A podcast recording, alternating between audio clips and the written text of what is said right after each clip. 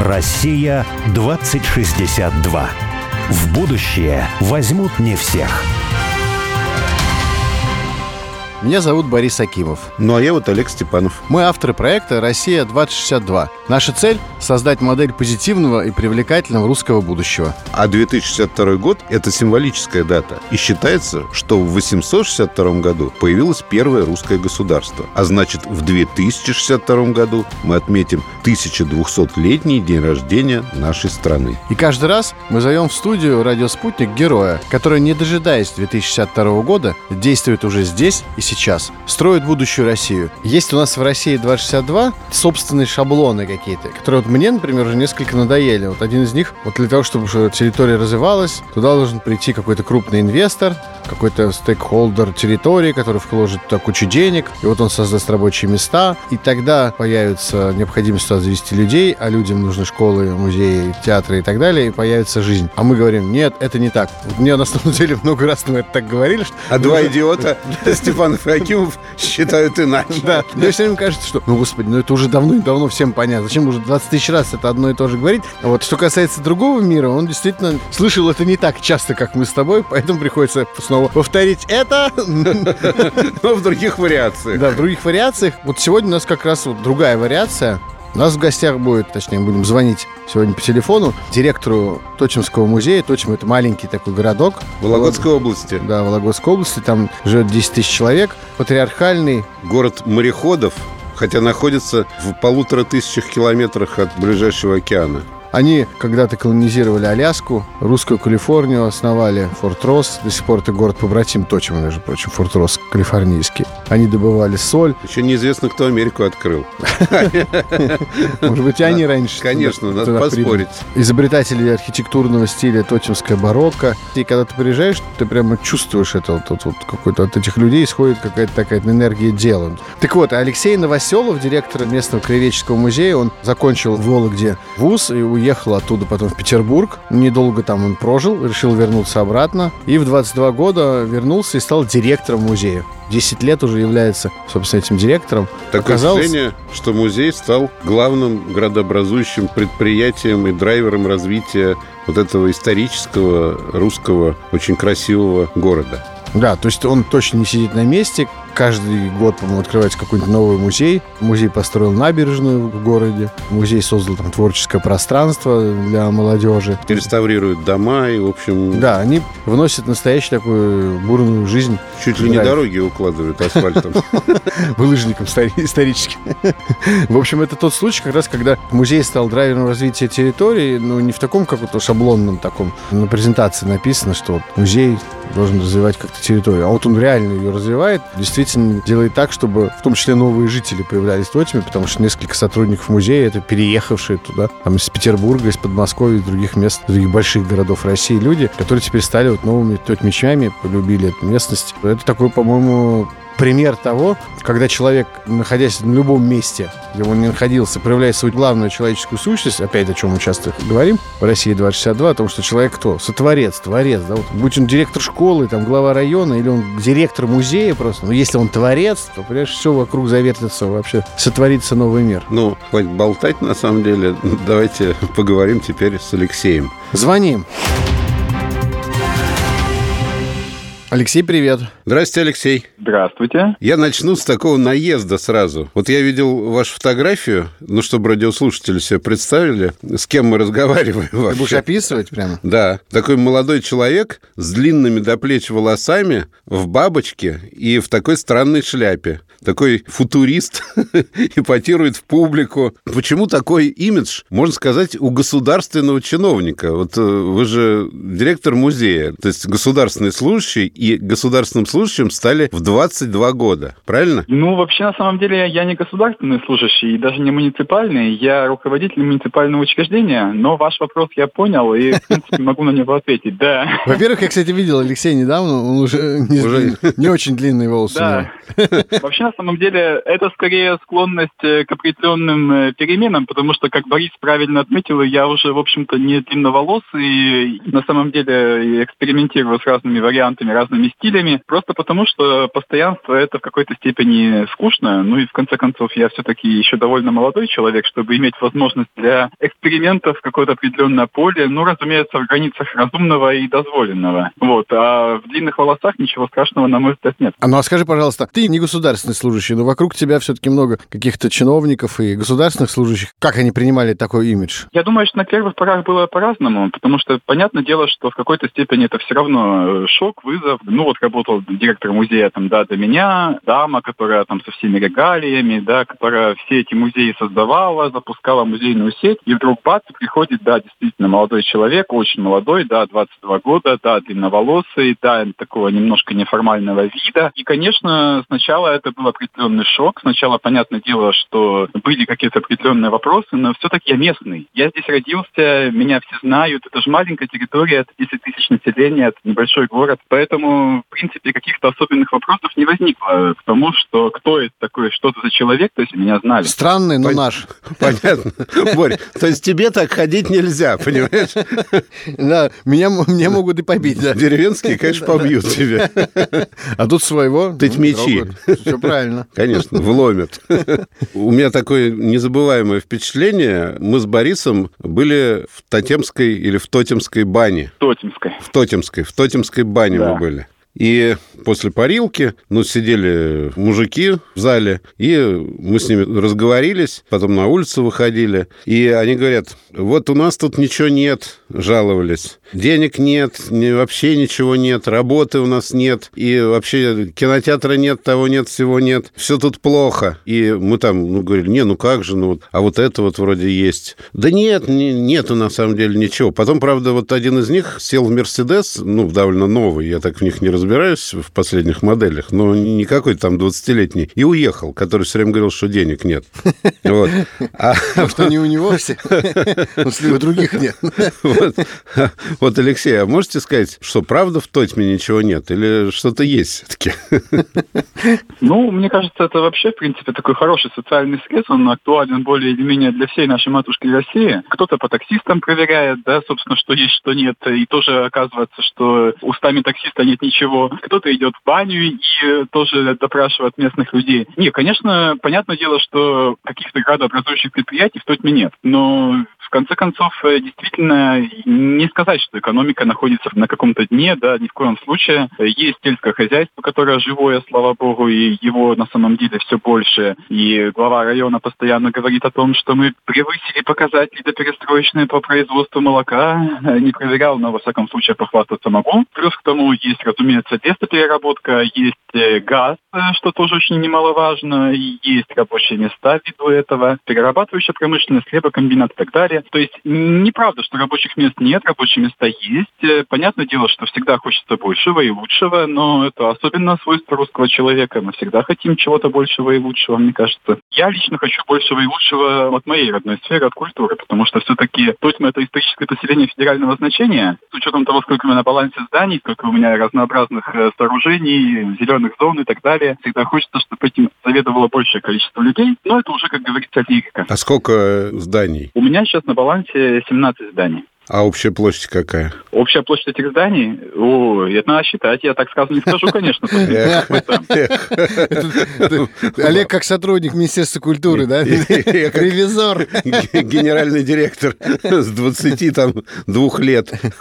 Ты говоришь, что нет в городе градообразующих предприятий, а я вот сколько раз туда не приеду, понятно, что это такой субъективный взгляд. А музей? Человека, да, который просто любит это очень место. Но мне все время кажется, что ты и музей, собственно, это и есть градообразующий образующее предприятие. То есть, потому что постоянно какая-то движуха вокруг музея, который ты возглавляешь. Чего-то вы все время строите, набережную построили, хотя вроде бы это там, не очень музейное дело. Вот какие-то новые музеи возникают. Даже уже теперь не только в Тотьме, в каких-то деревнях окрестных тоже открываются какие-то филиалы музея одного стихотворения, про которое хочешь тоже потом расспросить. Ну, то есть кажется, что градообразующим, если не в статистическом, то, во всяком случае, гуманитарном смысле является музей под твоим руководством. Борис, да, спасибо за такое комплиментарное непопулярное мнение, но на самом деле в какой-то степени я, я бы, наверное, сказал, что это правда, потому что действительно от музея очень много зависит. Э, от музея вообще в историческом городе, мне кажется, должно очень много зависеть в принципе. И пусть, да, количественно нас очень немного, совсем немного, но качественно, наверное, все-таки мы стараемся производить этот культурный продукт, да, вот эти вот, собственно, разнообразные какие-то проекты, которые потом выстреливают, э, начиная, там, не знаю, от завода и заканчивая упомянутым тобой музеем одного стихотворения. Все это, безусловно, есть. Наверное, в этом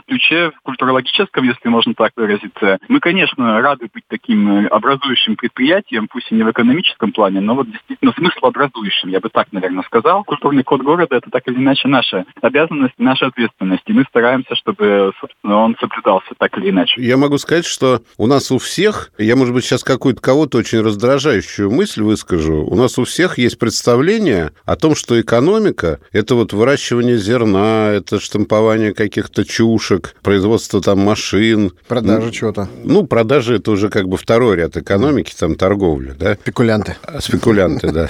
Вот. Ведь на самом деле дело идет к тому, что вот в этой экономике все меньшее количество людей будет занято. Сейчас сельское хозяйство очень интенсифицировано, да? Это факт. И интенсификация сельского хозяйства, она очень сильная. Сейчас в Удмуртии мне один фермер сказал такую правильную, очень хорошую вещь. Он говорит, у меня сейчас надои у коров в среднем по году такие, что в Советском Союзе за них герои Советского Союза соцтруда давали. Ну, это, собственно, ну, химия там, да, и корма определенные с определенной химией там. Но на самом деле ведь, если говорить про этот аспект, не могут говорить, что мест рабочих нет, потому что вроде бы сельское хозяйство есть, все существует, все развивается, но там, где раньше работало 200 человек, сейчас работает 20. Да, даже мы вот в одном из районов Краснодарского края работали, и там колхозы были. 10 тысяч человек работало в этих колхозах. А сейчас там агрохолдинг на площадях этих колхозов работает 500 человек, то есть в 20 раз меньше, а продукции угу. производит примерно в 100 раз больше.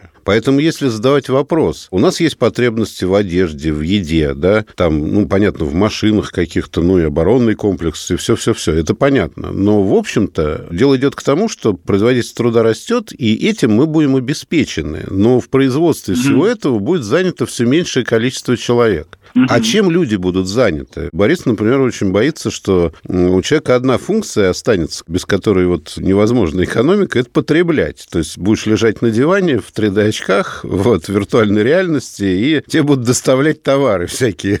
Вот. В кровь прямо. Да, да. Вот. А если нет, то это есть другие потребности, да, и в том числе, да, в том числе культурные потребности. Это очень важные, на самом деле, потребности, потому что мы себя культурно в любом случае идентифицируем. Mm-hmm. Вот. И для того, чтобы себя идентифицировать, там, не знаю, там не только как э, татьмича, но и как москвича, нужно представлять себе, что такое татьмич, что такое не Москва, для того, чтобы понимать, mm-hmm. что такое Москва. Поэтому мне кажется, что производство услуг в сфере культуры и в сфере, например, гармонизации природы и так далее, это то, что нас ждет в будущем. И в этом смысле, ну, как сказать, градообразующее предприятие в сфере культуры, это, в общем, сейчас, может быть, звучит странно, но в недалеком будущем это вполне будет нормально. Мне кажется, что это нормально даже и сейчас, и, в принципе, понимание в эту сторону постепенно пошло. Вот, во всяком случае, мы как раз про это много говорим, когда говорим о созданных фондах, да, о президентском фонде культурных инициатив. Действительно, это все очень актуально и очень, мне кажется, злободневно. И говорить об этом нужно уже сейчас начинать говорить и думать о том, как мы вообще будем эту систему перестраивать, как мы, собственно, будем в ней находиться, в ней жить. Потому что, ну, условно говоря, те же исторические города, не так уж много их осталось по всей стране, будем честны. И у каждого все равно должна появиться какая-то своя модель развития, не выживания, а именно развития вот буквально в ближайшее время. И, конечно, здесь как раз вот музеи и вообще, в принципе, разные культурные институции но музеи, наверное, в первую очередь, потому что они же сохраняют этот культурный код. Они должны очень важное место занять. Когда ты пришел и возглавил музей, Какова была его роль в городе, там, в районе, и какова она сейчас? То есть как вот изменилось, изменилось ли? Мне кажется, со стороны, что очень изменилось сильно, да? Но вот как это изменилось? И вот, кстати, у меня небольшое добавление, пожелание такое. Мне кажется, что музей, если он занимается набережными в Тотьме, то он должен заняться баней Тотемской. Вот. Потому что баня это тоже, мне кажется, градообразующая история такая. Сейчас это очень модно ходить в баню. А в Тотьме, конечно, баня оставляет желать лучшего. Алексеевич сейчас уже после того, как они сделали набережную и прочее, наверное, уже много кто говорит, займитесь там моей трубой, там, О, печкой, это, да, это, там, в моем доме. Да, да, да. Я, я не моей вопрос, баней да. предлагаю заняться, общественной. Я понимаю, хотя бы так, Тут да? надо понимать, да, что понятное дело, что, разумеется, и к набережной причастны не только мы, но, разумеется, мы сделали много для того, чтобы она появилась. И, конечно, сейчас, разумеется, ходят люди и начинают спрашивать, а когда вы восстановите лечебный курорт, а когда вы вернете еще что-нибудь, что существовало в советское время, когда вы сделаете тротуар и так далее и тому подобное. То есть э, возникает такое ощущение, что музей занимается в городе примерно всем. Вот. Но с другой стороны, опять же, кто в этом виноват? Виноваты в этом мы. Потому что мы сами себя так поставили. Вы же спросили меня, да, о том, что из себя представлял музей. В обиду никому, наверное, такая дорогая визитная карточка. В том плане, что действительно люди ходили в музей, делегации какие-то ходили в музей, но при этом, как бы сказать, музей, он все-таки существовал немножко отдельно от города и не воспринимался как его часть. А мне все-таки кажется, что мы должны идти от концепции того, что точно это город музеев, к концепцию того, что это все-таки город-музей.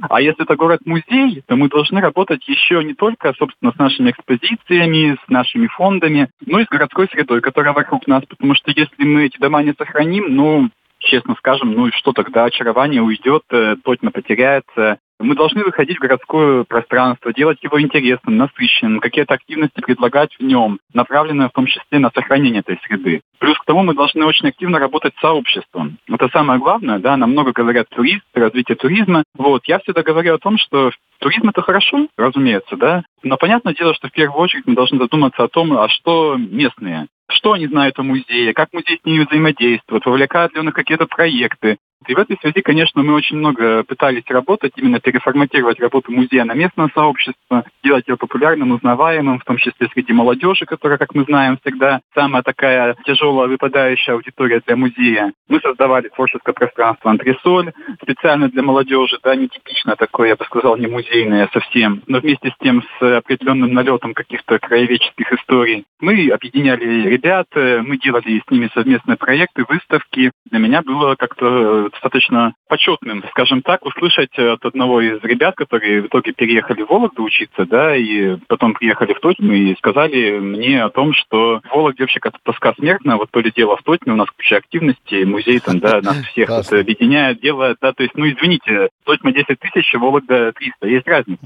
Вот, поэтому все-таки в этом ключе, мне кажется, и нужно работать, и наш глава района э, в этом плане прав, когда он меня пригласил, он как раз и ставил мне задачу о том, что музей должен активно работать с населением, да, и быть активным таким, я бы сказал, драйвером изменений. Не занимать такую позицию о том, что вот мы сидим на наших фондах, у нас богатейшая коллекция, чудесный предмет, это правда. Но просто нужно действительно эти предметы показывать, и про эти коллекции рассказывать. Вот этим мы, собственно, сейчас и занимаемся, не более того помню, поразила история, так ее начну, а ты продолжи, пожалуйста, что как-то ты написал, что в интернете вот такой красивый дом, вот он может погибнуть, Тотьме, мол, надо вот его как-то вот восстановить, а потом в результате, я так понял, в результате что? В результате пришлось восстановить И... самим, да?